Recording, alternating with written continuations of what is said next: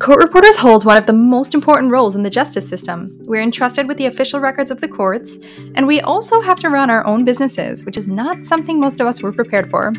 I'm Bryn Seymour, freelance court reporter and life coach, and I invite you to join the discussion about the problems we face and the solutions we create on the unique journey of a stenographer. Welcome to the Entrepreneurial Court Reporter Podcast. Today on the Court Reporter Podcast, we have Cassandra Caldarella, an accomplished freelance real-time civil trial reporter with 20 years shorthand reporter experience in California after freelancing for 2 years doing securities and exchange hearings and civil grand jury hearings in Los Angeles. She was hired as an official court reporter for the largest trial court in the world, Los Angeles Superior Court. There, she floated to 30 different courthouse buildings and reported every kind of litigation possible. When she was laid off in 2012, she started doing high-profile and high-stakes civil trials, privately hired by attorneys, and was compelled to offer real-time.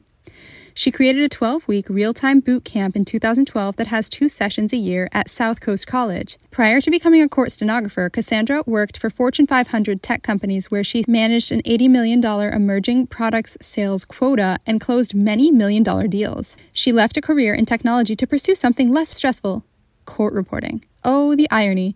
Out of the frying pan into the fire. Am I right? Her experience in leading sales and marketing of emerging technology projects proved invaluable in developing a highly successful freelance court reporting career and in starting up CoverCrow, a SaaS software platform that helps court reporters find jobs through agencies. Cassandra earned her BA in communication from California State University at Long Beach, studied at Imperial College London, and the University of London, and graduated from South Coast College of Court Reporting. At home, Cassandra is a wife, a mom to 6-year-old daughter, and enjoys spending time with their rescue pony, Dolly Popcorn. So let's welcome Cassandra Caldarella. So thank you for joining today. I am so excited to talk to you because I came across your article on the NCRA website in the business section. I think it was NCRA or the JCR. I know they're both connected, but I don't remember the title. I think it might have been the one that you sent me, but I feel like there was another one. I did 5 steps to build $1 million court reporting business, court reporters who became judges, why I love court reporting, what I do as a court reporter, which was posted on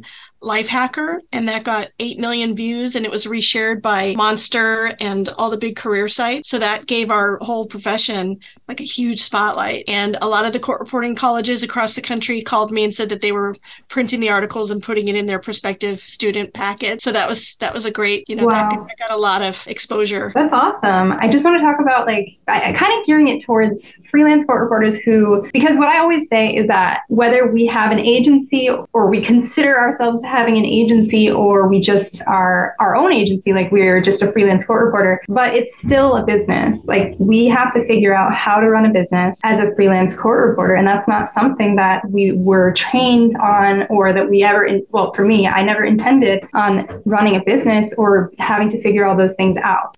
Being able to make more money in less time so that I can actually put time into the things that really matter to me, like my family and activities that I like, commitments that I have outside of work, like be fully present outside of work. And so whatever your article said at that time, 6 months ago that I read it, I was like, she's awesome and I need to talk to her and get tips from her on how to do that, basically. As a freelance court reporter, you want to have freedom and flexibility. Like that's the whole reason we do freelance is so that we can be our own bosses, but we find ourselves more like slaves because there's so much work that we have to do. We're not just typing, right? We're doing so much more than that. So can you share?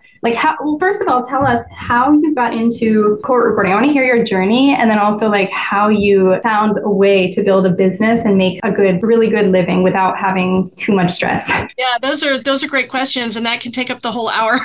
Yeah, I figured. I want to say really quickly that I read up a little bit about you and I'm really impressed and I'm thinking of signing up for your coaching. So I'm really impressed with you and I saw your goal for this year, your income goal, and I'm like, whoa, those are big goals. So it's like my impossible goal. But it is possible. Can't hurt to try. Yeah, it is possible. There's a lot of reporters making that goal number. So How I got started in this, I came from a totally different career. I had another life. I was like 15 years in the technology industry, one of the few women selling over 500,000 technology products through the distribution channel, and then went through software and hardware, and I've done just about everything in technology. And I went to the printer one day and I found something printed out. I thought it was mine, went back to my desk and sat down and looked at it, and I'm like, oh, that's not for me. But what it was so interesting, I had to read it. It was everybody's salary in my department, and I was the only woman. And interestingly, the men were all making $20,000 more than me, and they didn't have degrees. They didn't have the experience that I had. And I was so angry. And my human resources, I went immediately to him. And the only thing he had to say was, well, you didn't negotiate your salary well enough, you know, when you came in. And I'm like, that's still not acceptable. Like, I thought that the offer was equitable. So I left immediately and I started my own company. So I started a new company building websites, custom template, search engine optimization. We kind of pioneered the whole Google AdWords. It was before Google even had Google AdWords.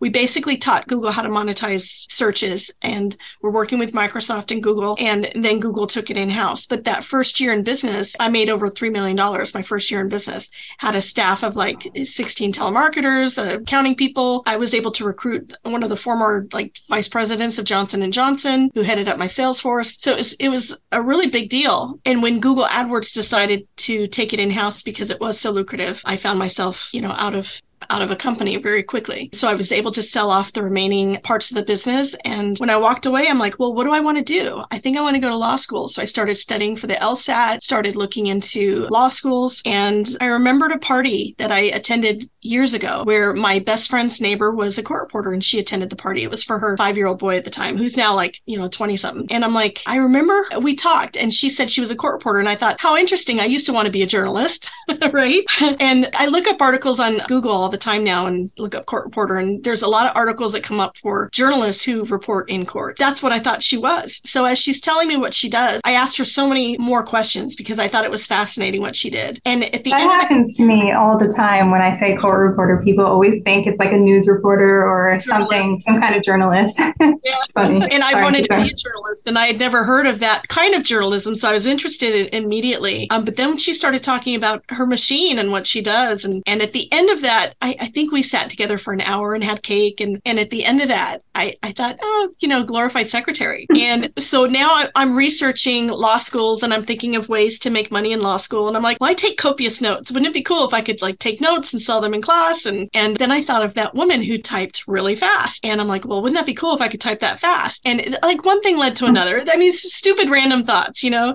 but one thing led to another. And I'm like, I called my friend. I said, remember that neighbor who was a court reporter? And she's like, yeah. She goes, she makes a lot of money. I'm like, really? Like, how much? She goes, I don't know, but she made a lot of money.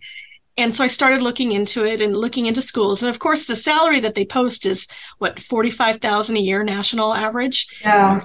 Now, I think it's 54 now, which is ridiculous. It's for Los Angeles, that, you know, I wouldn't even consider that. So had I stopped there, I wouldn't be a court reporter. And if I had believed those numbers, those are not the numbers. Those might be the numbers in Alabama or something, but those are not, those are averages. I always thought that was weird. Like when you Google the average salary for a court reporter, I wonder, why does it say 50,000? Like I think it's more than that. And there, you know, you have to understand that our market is made up a lot of women who have children who do this maybe part time. They have a husband who supports them, and this for a lot of women, this is their, you know, just kind of I'll work maybe a day a week or something.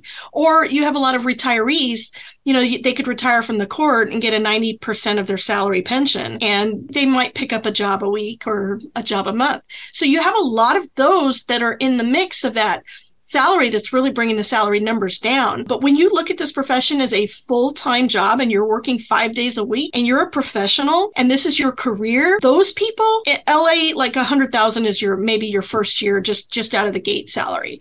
You know, and I know many court reporters that I went to school with that broke $100,000 their first year as court reporters, their first year.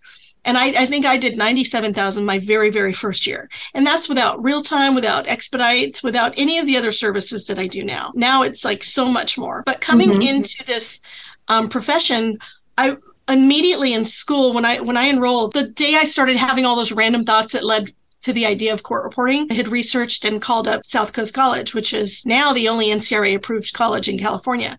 But at the time, I think there was Rice College in LA, there was Downey, Cerritos. There's a bunch of community colleges, and those, a lot of them still exist. I think there's 6 schools total in California now. But the moment I called them and set up the appointment, I went in the next day, and it was a Friday, and I was immediately sold. Like, this is what I want. And I knew that this is what I want for the rest of my life, and you want the rest of your life to start right now. And so they said, well, we started a program 2 weeks ago, so you're going to have to wait until May. And I think this was April. And I'm like, no, that won't do. I need to start right now. Like, you don't understand. This is it. This is what I want. I want to do it right now. I want to start today. And so the lady I was talking to went into Jean Gonzalez, who was down the hall, and she's like, I have this student. And Jean came back and said, okay, if you go through the last 2 weeks of lessons, come in this weekend, Saturday, which is tomorrow, and do all of the 2 weeks lessons, then you could start on Monday. So I did. I came in and I did everything, and I thought it was super easy. And yeah, I started on Monday. Wow. Jean still tells that story. She's like, there's no way I thought anybody could do this whole 2 weeks in one weekend, but I did. And this is a great lesson for anyone who's listening. You need to ask for what you want. You can't think that you're not going to get it. Just ask, right? Like, ask and you will receive. You asked, like, persistently, boldly, and you got it. That's amazing. I came from sales, so no is just a buying signal to me, you know?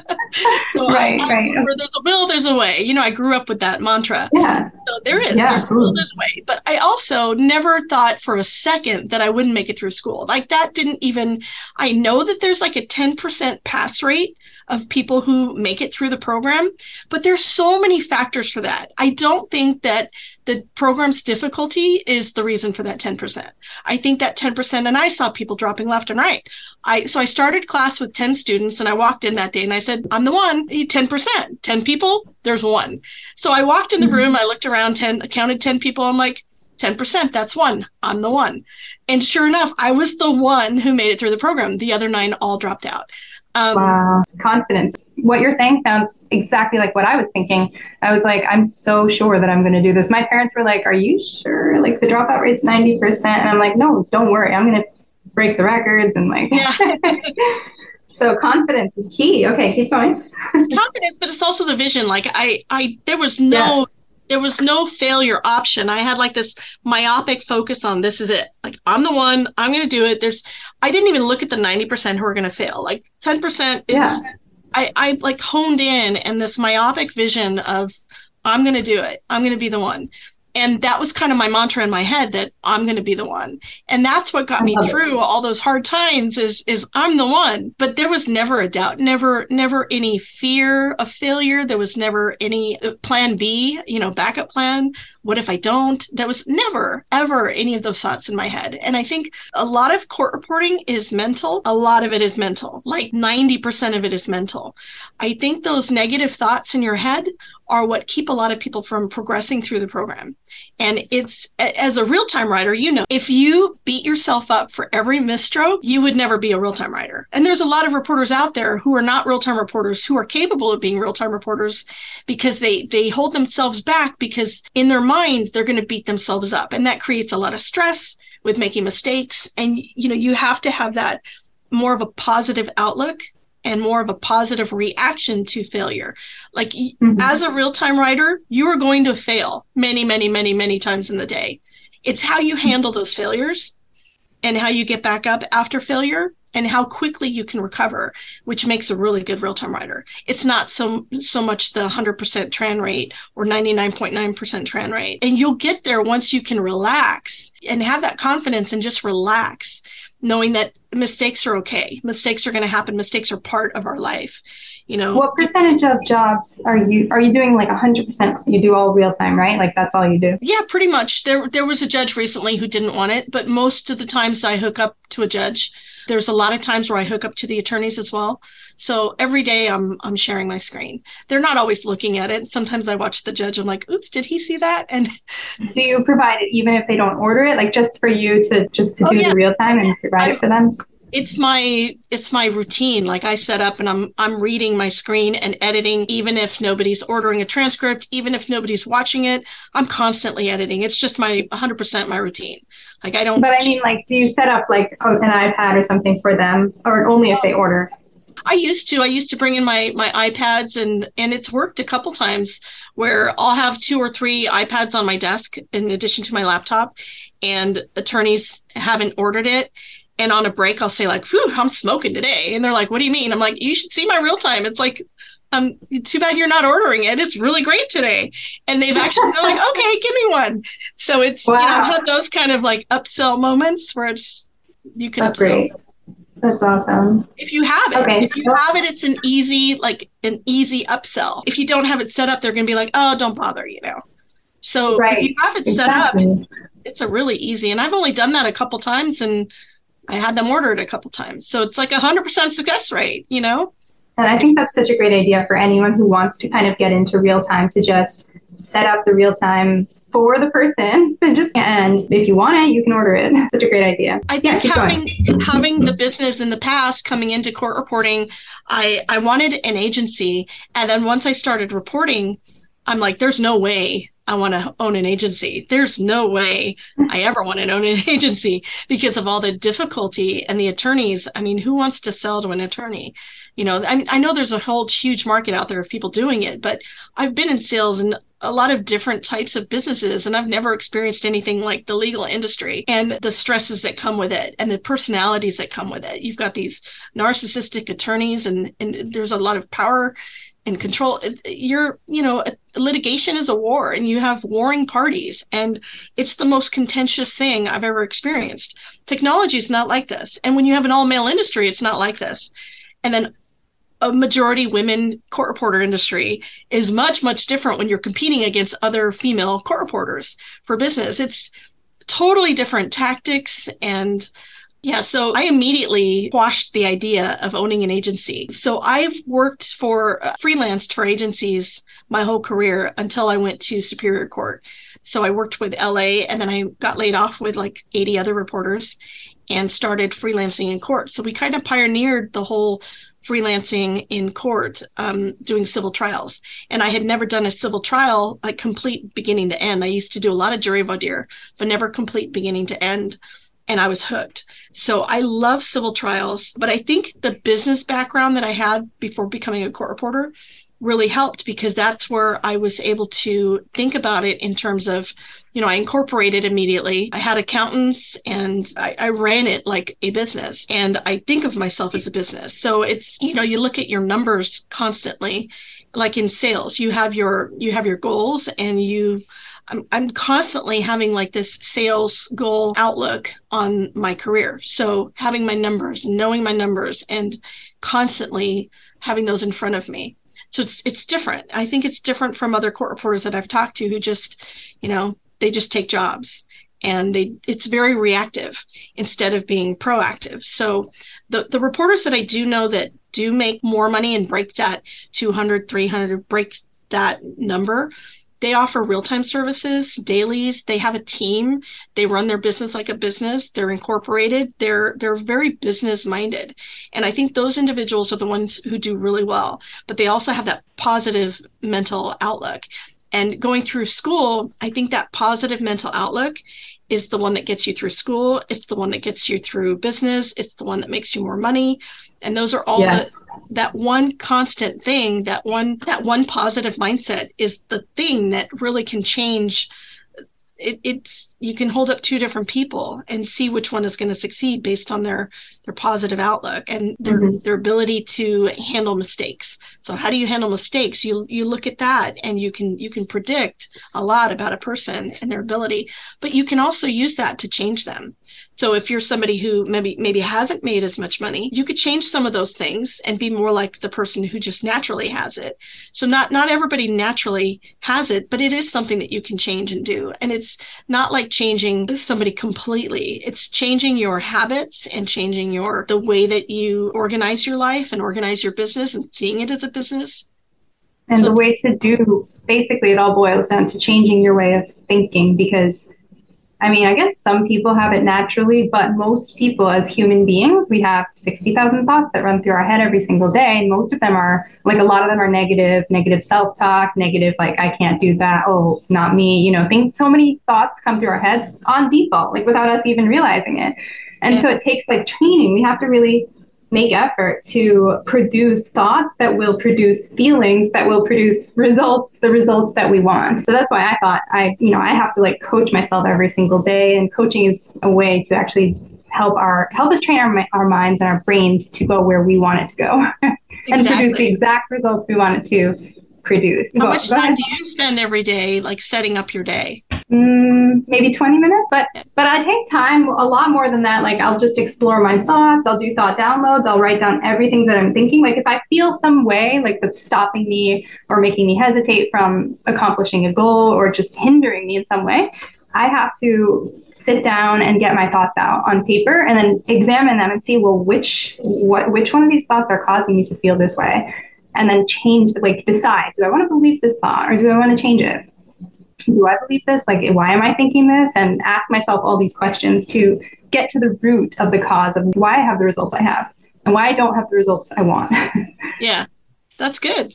I used to do I don't know if any of you have done the Franklin Planner method or read the books, but I got into that in the mid 90s and went so gung-ho on Franklin Planner. I was everything about Franklin Planner.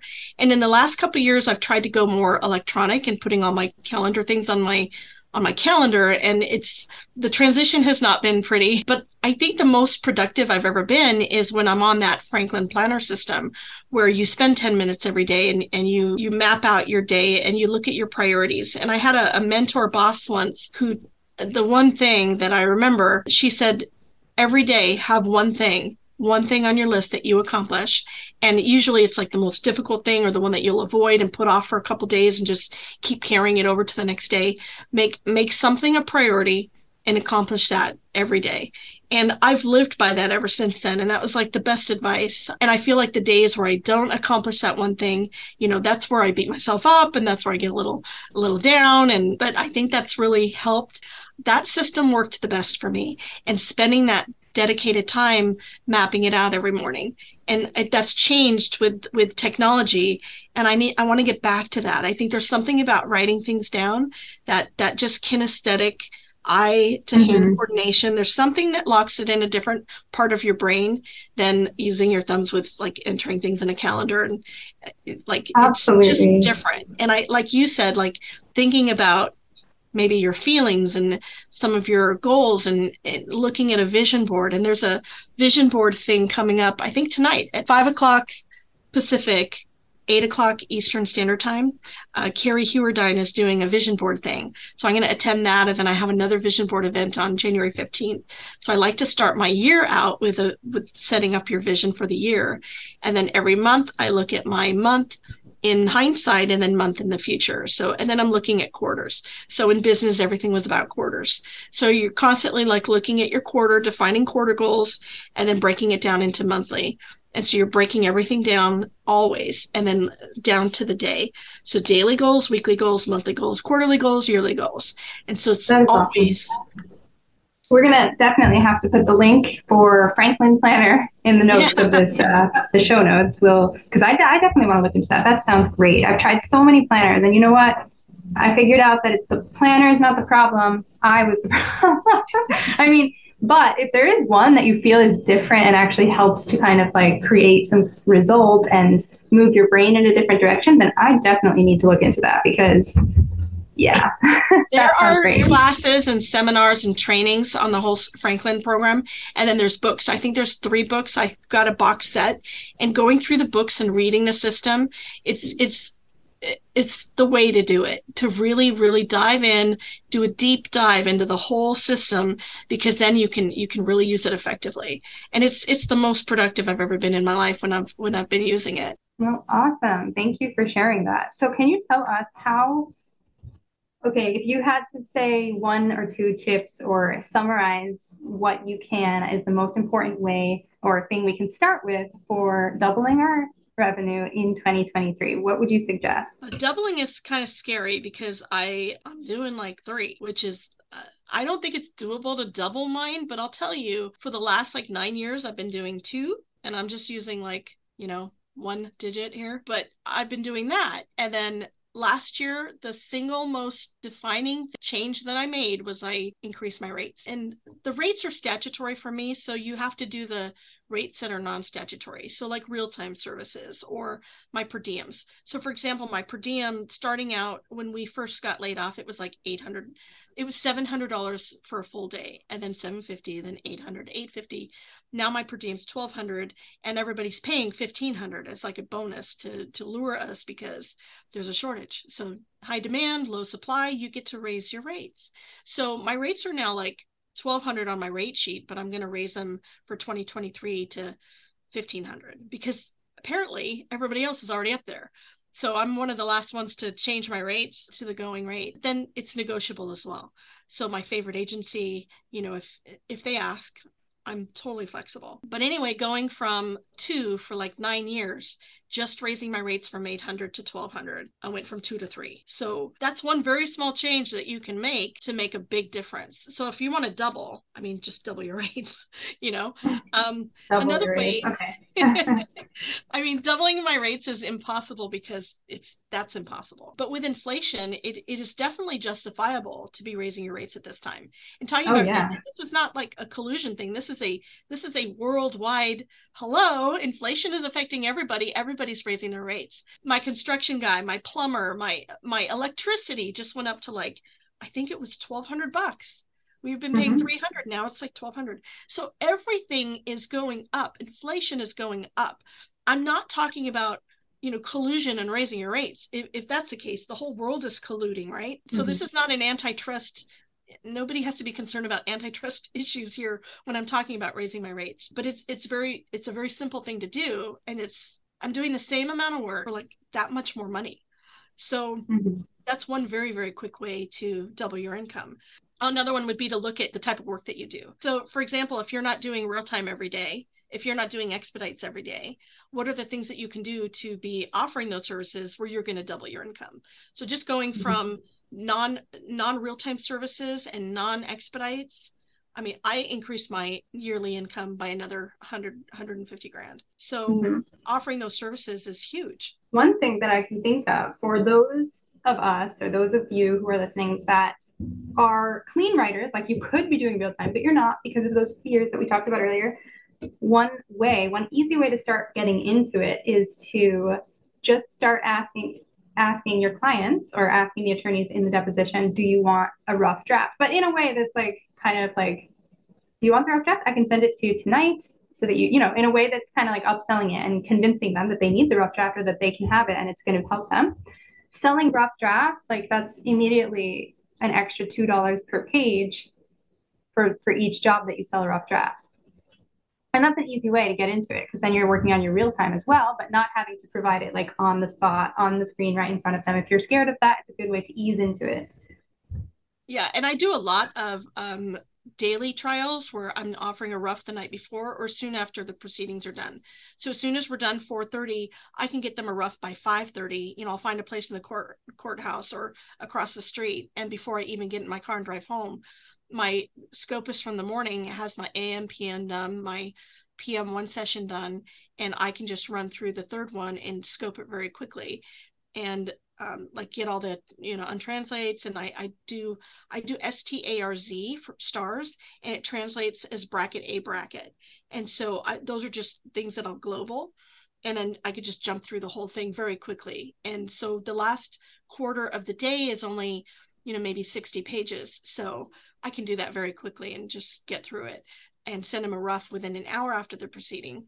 So, and then the next day is when I have the final. So that one is fully scoped with audio, fully proofread. And then I do all the changes in the morning, look it over, do the cover and the index, and it's done. They have it by 6:30, whatever in the morning. So I usually get up at 4:35. When I'm in trial and just get everything done. So yes, upselling to an immediate rough, and then the next day or next morning, sometimes even 10 o'clock at night, I can have a final out. So those are services that you can do very quickly. So you want to work on cleaning up your writing.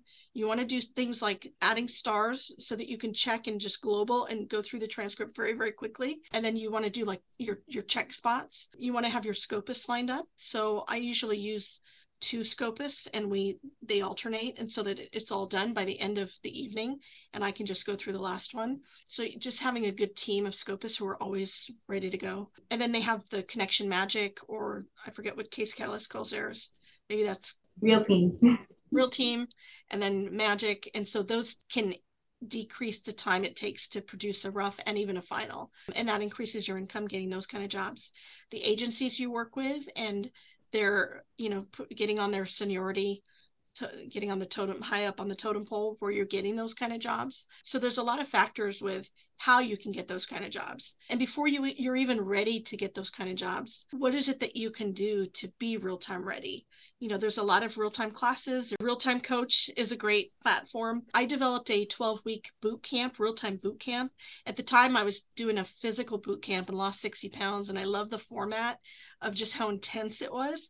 So I created a real-time boot camp where I took all the past DRA real-time exams, the NCRA real-time exams, and the federal real-time exams. I took as many as I had. I transcribed them, and we broke those up into speeds. So South Coast College put together the program. They created all the coursework material. So we would take one exam, one 5-minute real-time exam, and we would break it down into its real-time components. So they did the curriculum, like a whole workbook.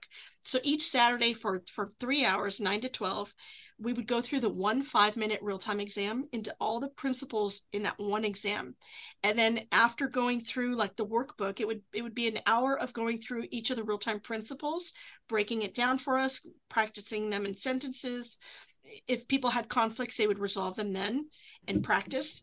And then they started the 5-minute test and broke it down into speeds. So they dictated it, two-voice dictation, 180, 190, 200, 210, 220, 225, back down to 200. And then we gave a test at 200. So we gave a test at the beginning of the day at 9 o'clock. And then we gave a test at the end of the day at 10 to 12. And you could see the difference between when you came in just cold and after going through all the real-time principles. So at the end of the 12 weeks, we had probably we sold the class out. They had to open up the room next door and did like a monitor because it was overflow. There were like 60 people who took this first boot camp. And of the 60, 32 took the DRA real-time exam, 15 passed. And in 20 years of doing the DRA real-time exam, they only had 180 real-time certified reporters. Wow. So after a 12-week boot camp, to have 15 people pass the DRA real-time exam, I mean, those are huge numbers.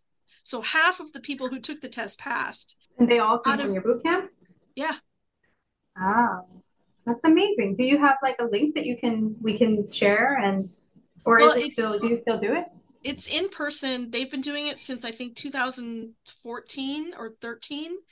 And they've done it every year, like 2 or 3 times a year. And of course, with COVID, we haven't been doing anything. But it's one of my goals this year is to do another boot camp. But also, they've never been able to do it online before because California Department of Education does not allow anything online. Any of the schools in California can't do anything online. But because of COVID, they've been able to do a real-time program. So I'm hoping that this year we might be able to offer that boot camp online, so anybody in the country, because there was a lot of interest all over the country. Reporters wanted to do this and they couldn't because it was in person only. So that's my goal for this year, is to resurrect that 12-week boot camp and do it maybe twice and do it online and then offer it on demand. So that's a huge goal, but it was so good, I'm telling you.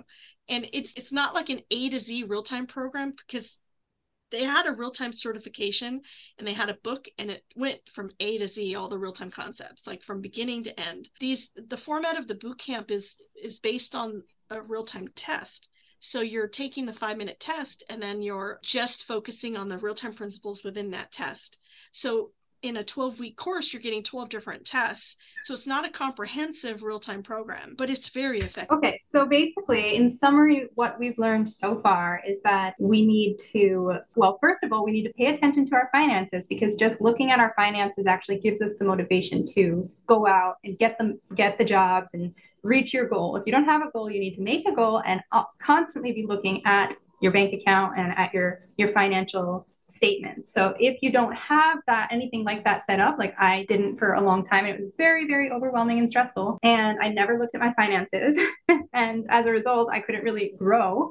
So if you have an issue like that, you just need to hold yourself, figure out how to hold yourself accountable, or you can, I'm telling you, having that awareness and looking at it constantly is really helpful. So that's number one. You said that you always look at, you were always doing sales and looking at your money and your statements and everything. Pause for 1 second on number one. In the article that I wrote, the 5 steps to build $1 million court reporting business, you can look that up. It's in the JCR. The point number 5, consume data. So if you want to make $250,000 a year, then do the math. There's 2,080 working hours, 2080. So divide that by 2080. Those are the working hours per year. So that's $120 per hour. There's 12 months a year, which is 20,000 a month. So 20,833 a month.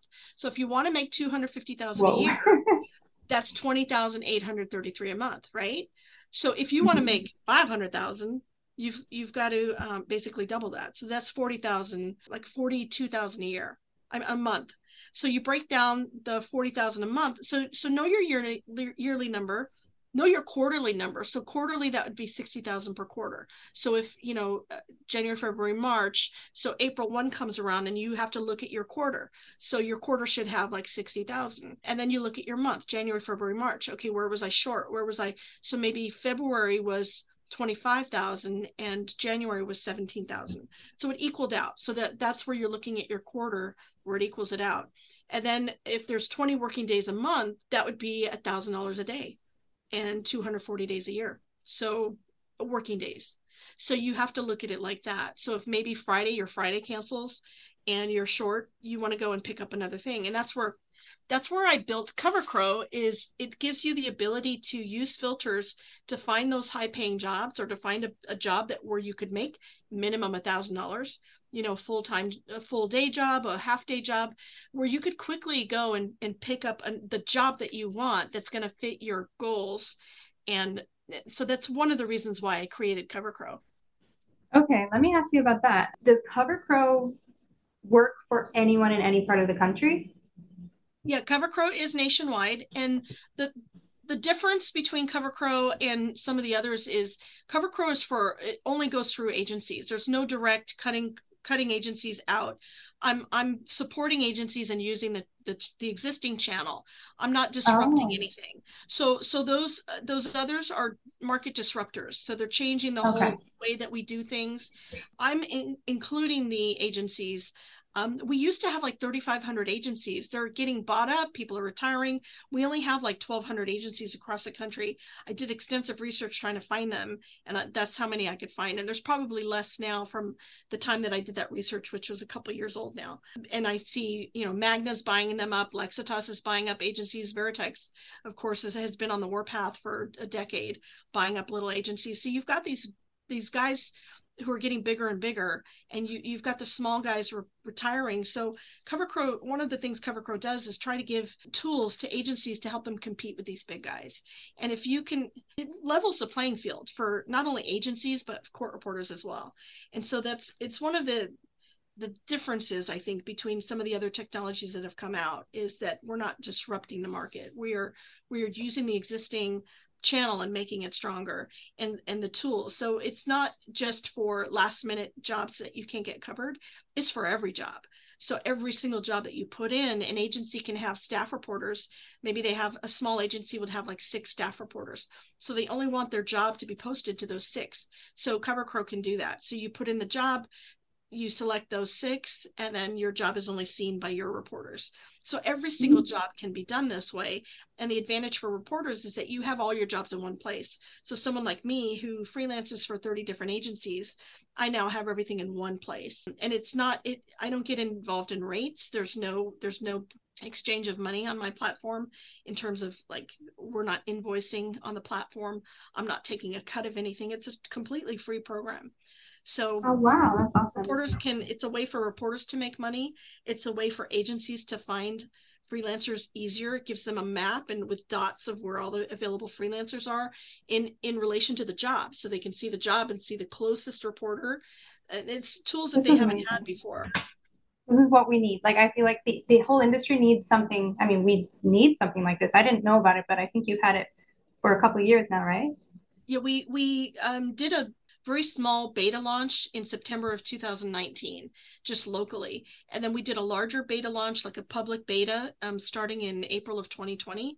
And we've been in a public beta mode for that long. It's a very sophisticated program, and we've needed the time to tweak it and perfect it. And in July at the NCRA convention of just this past year, in Orlando, Florida, we launched and went live. So, and we also launched our mobile app companion at the same time. So now you can get jobs on your phone, and we're just about to launch the agency version of the companion. So it's just freelancers right now.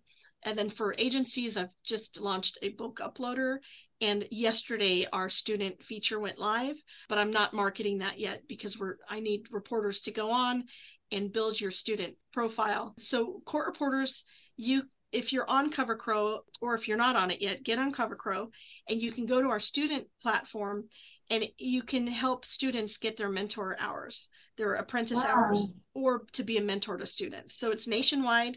Students all over the country can come, and they could find court reporters to get to sit out with you and get their apprentice hours a lot easier.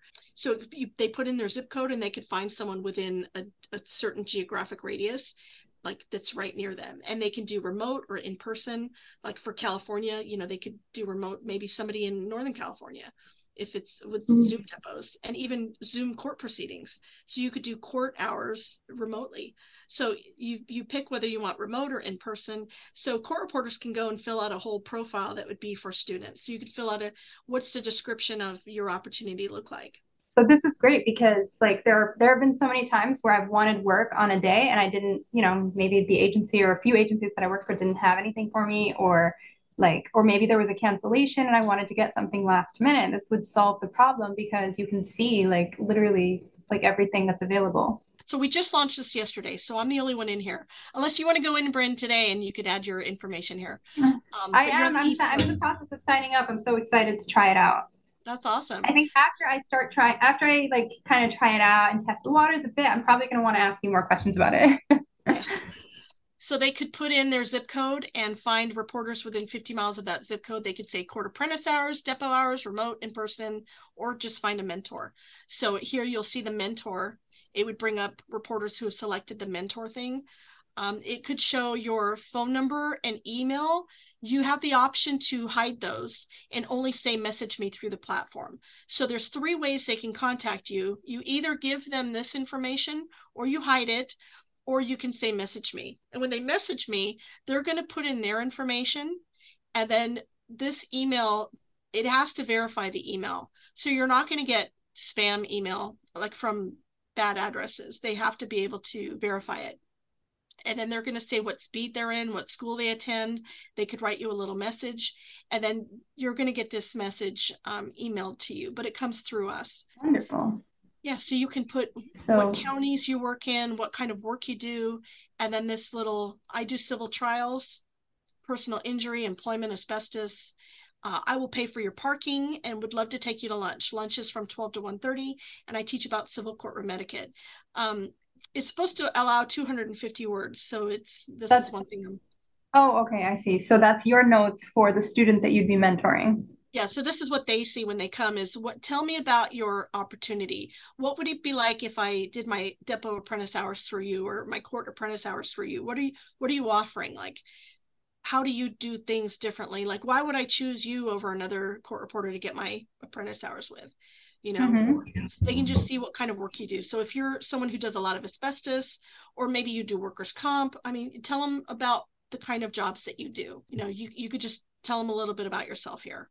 Cool. Okay. So students should definitely check this out too. It's not just for working reporters. It is for students, and it is a way to increase your revenue for 2023. So being aware of the numbers, doing the math, having a monthly, even a weekly goal, and checking it every single time, every week, and using CoverCrow to make sure that you hit your goal. Because sometimes we feel powerless as to where, we feel we know there are jobs available. There are agencies that are desperately looking for someone to cover jobs. And then there are reporters that wish they had a job. So it's this kind of solves that solution, that problem. So yes, look at your numbers, be aware of your finances, take more jobs by using CoverCrow, and up level the way that you're, the type of jobs that you're taking. So start practicing, getting ready to take real-time jobs, upsell for rough drafts, and what else? That's it. Was that pretty much it? I mean, real-time is one type of way to make more, to double your revenue, but you've got to build your team of Scopus and proofreaders who are able to, so that you can do dailies and expedites on a daily basis. 240 days a year, you need to have a team that can support that kind of work. Even if you don't do dailies and expedites, like if you're not at that level yet, like you still need to build a team to get ready to be at that level. Even I am not at that level, but I have a team that works for, like, totally manages the entire process of my transcription, of my transcript management. Like, I give her the rough draft, she scopes, takes care of the scoping, the proofreading, the portal submission, the data entry, even the appearances and the formatting and communicating with the agents, like all that stuff. I don't want to deal with it. It's all the administrative stuff. And it gives me more time to take other jobs and to work on any of the business aspects, because as we have to think of ourselves as CEOs of our business, like we have to think on a higher level. But if we're constantly doing all these tasks, it's hard to do that. So I totally agree. Yeah. I don't just think of myself as a CEO of my business. I technically am a CEO of my corporation. I am. Right. So, right. Yeah. But even for those who may not be incorporated yet, or who just like thinking like a CEO, like taking control, thinking on like a higher level will help to help you to have like a better relationship with your business and love the business and take care of it in a way that is not going to be stressful, where you're constantly bogged down by all the work. I totally agree. And with Scopus too, like you said, even though you're not doing dailies 240 days a year, I think getting the experience with building a scoping team and working with Scopus on a regular basis, there's a lot of lessons to learn. So you're going to have a couple years of just working with Scopus and getting your feet wet with proofreaders. And proofreader from day one of reporting, you should have a proofreader. But building your team with Scopus and maybe multiple proofreaders, that's a process. And that can take years to just learn those lessons to get to the point where you're ready to do this every day.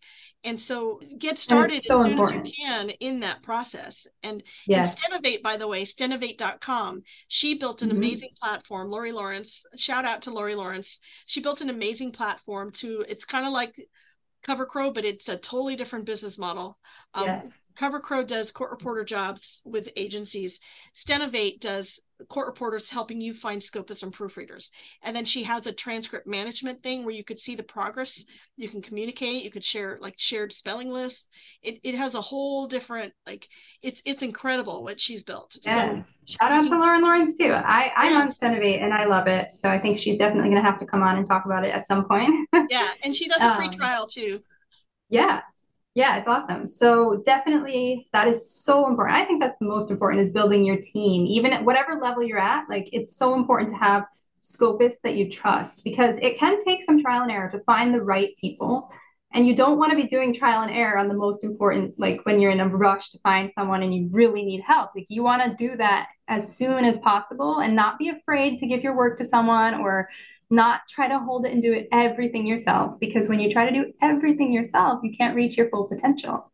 Oh, can I share one more thing about that? Sorry. Yeah, of course. I know we're going over time. Maybe you could cut out some of the other stuff. But I learned something yesterday and it was mind-blowing. I had breakfast with a friend of mine and we were talking about trying out new Scopus. And I've always done a Scopus one at a time. I'll give them like 10 or 20 pages and they can scope it, and I'll try them out one at a time. She has this idea where she's going to do a short yesterday. She's like, I have a 1 o'clock depot. I'm going to send it to like 5 Scopists. And I'm like, what are you talking about? She's going to do the job, do the scoping herself, but at the same time, send it to 5 different new Scopists that she's trying out. So she gets the 5 transcripts back from these Scopists she's already scoped. And she's trying 5 of them out all at the same time on the same job. I'm like, that's kind of smart. Like, you're saving all kinds of time by doing it that way. And I had never thought of that. So shout out to, you know who you are when you see this, but I wish that I thought of that, because there was one time that I had to completely redo like 150 pages because I trusted the Scopus that I was using for the first time. I'm very naive in that way. I just trust people. And then like, I get it back and it was like, just kind of like unreadable. There was a scan stop on every single line almost. Like, okay, I might as well just rescope the whole entire thing. And that's what happened. So yeah, that's genius to break it up into 20 pages of 20 and share it with different Scopus as like a test. That's great. Yeah. And when I try out a new Scopus, at least the first 10 jobs, I go behind and scope the full scope on the whole thing. Mm-hmm. So I'm giving them an errata sheet, like, and sometimes it can be an extensive errata sheet of all the mistakes that they made. And, that's a really good way to try out people. How do they handle that kind of feedback? Yeah. Are they going to be like, oh, sorry. Oh, this is great. Or are they going to be like, you're too much of a handful. Then they fire you because you're too maybe nitpicky or something for them. But you want somebody who's going to be like, they're going to be there for you and they're going to want to do what, their best, and they want to lead you. So yeah, you just have to find someone that fits your style and that you like to work with. They should connect well with you and take the directions and feedback very well. So, and yeah, it's important to, like Cassandra was saying, like every single time you use a Scopus for the first time, I think it's very important to scope the whole thing through just to make sure. And it is a time investment, but it's worth it because in the end, you're going to be, you're going to have a team that you can trust and rely on. Mm-hmm. So pay attention to your finances, have a goal and a specific goal and a deadline, constantly check in on the numbers, use CoverCrow to get more jobs, do real-time, up-level the types of work that you take, do rough drafts, and what was the one we were just talking? Oh, build your team. There were 5 steps in that article I wrote, so we've missed a few, but those were the big, and you asked me 2 questions in the beginning, and I said it could probably take a whole hour, and I was right. And it did. 2 questions took a whole hour. But I'm really excited about your new podcast, and I totally want to look in on coaching with you. I think that would be great, even for me to get coaching and just having that accountability person. And you've got some great ideas, so I love that. I'm pretty much like a general life coach, but specifically for court reporters. So I help with any goals that anyone has. That's amazing. I love it. Now to conclude, where can everyone, if they want to look you up, you have a website? Well, I have covercrow.com, and then I have ccaldarella.com is my just court reporting one. And then I'm all over Facebook. So I started the Why I Love Court Reporting group. I think that's close to 5,000 reporters now. I co-admined the Court Reporters and Zoom Learn and Share, and we grew that to over 5,000 reporters in 1 year. That started in April of 2020 at the beginning of the pandemic. So that was huge. I've left that group because I had too much going on, but yeah, I'm all over. So covercrow.com, ccaldarella.com, and Facebook. And I think we're going to have to schedule many more talks together because I want to ask you so many more questions. I want to talk to you about your Facebook groups. I want to talk to you about everything. So let's definitely do that in the future. And by then we will have mastered Facebook Live for interviews. And one thing for the future too is making your goal. So you have your number, right? Your imaginary goal of what you want, but do you think that you're worth it? So understand your relationship with money and your understanding of, do you even deserve that? And then are you feeling worthy of reaching that number? So once you make, you hear about people winning the lottery and they have $1 million and then it's all gone within 6 months or a year. It's their relationship to money. And it's, do you even think that you're worth that? And that's a whole different topic. And there's a video that Carrie Hewardine just shared a video this morning. So if you go to her magic page, that video is really great. I was going to play a little snippet for your viewers on that. But I also, at the beginning of the pandemic in like May, started a 12-week marketing series. And my very first one was all about, okay, so you want to market yourself and you want to have a business and you want to have these lofty income goals, but do you think you're worth it? And so coming to terms with that and learning about yourself and your relationship to money and your relationship to your value. Like a lot of reporters say, I'm earning enough. I don't need to set my goal higher. There's just that relationship with money and your mindset. So that's a whole another hour. Yeah, that's totally related to the coaching as well. It's all about your mindset. That's like it changes everything. And by the way, did you write an article on the NCRA? Because now that you're mentioning this marketing thing, did you also have one about marketing? Because it sounds like that's like ringing a bell. Maybe. I did. Oh my gosh. Negotiation. Last year, the NCRA convention is negotiation strategies for court reporters. And then from that, I did a Facebook group, negotiation strategies for court reporters. So what? I didn't know about this. Oh yeah, that one was big. In fact, I'm thinking of making it into an ebook. Wow. Okay, so we're gonna have to create the show notes. Any last words you want to say? So just thank you for watching, and thank you, Bryn, for inviting me. And I think I'm so excited about your podcast, and I think you did a great job launching it, and people are excited. And we had a bunch of people jump on. You have a great lineup. Tori Pittman, I think, is coming up next with 225 and beyond.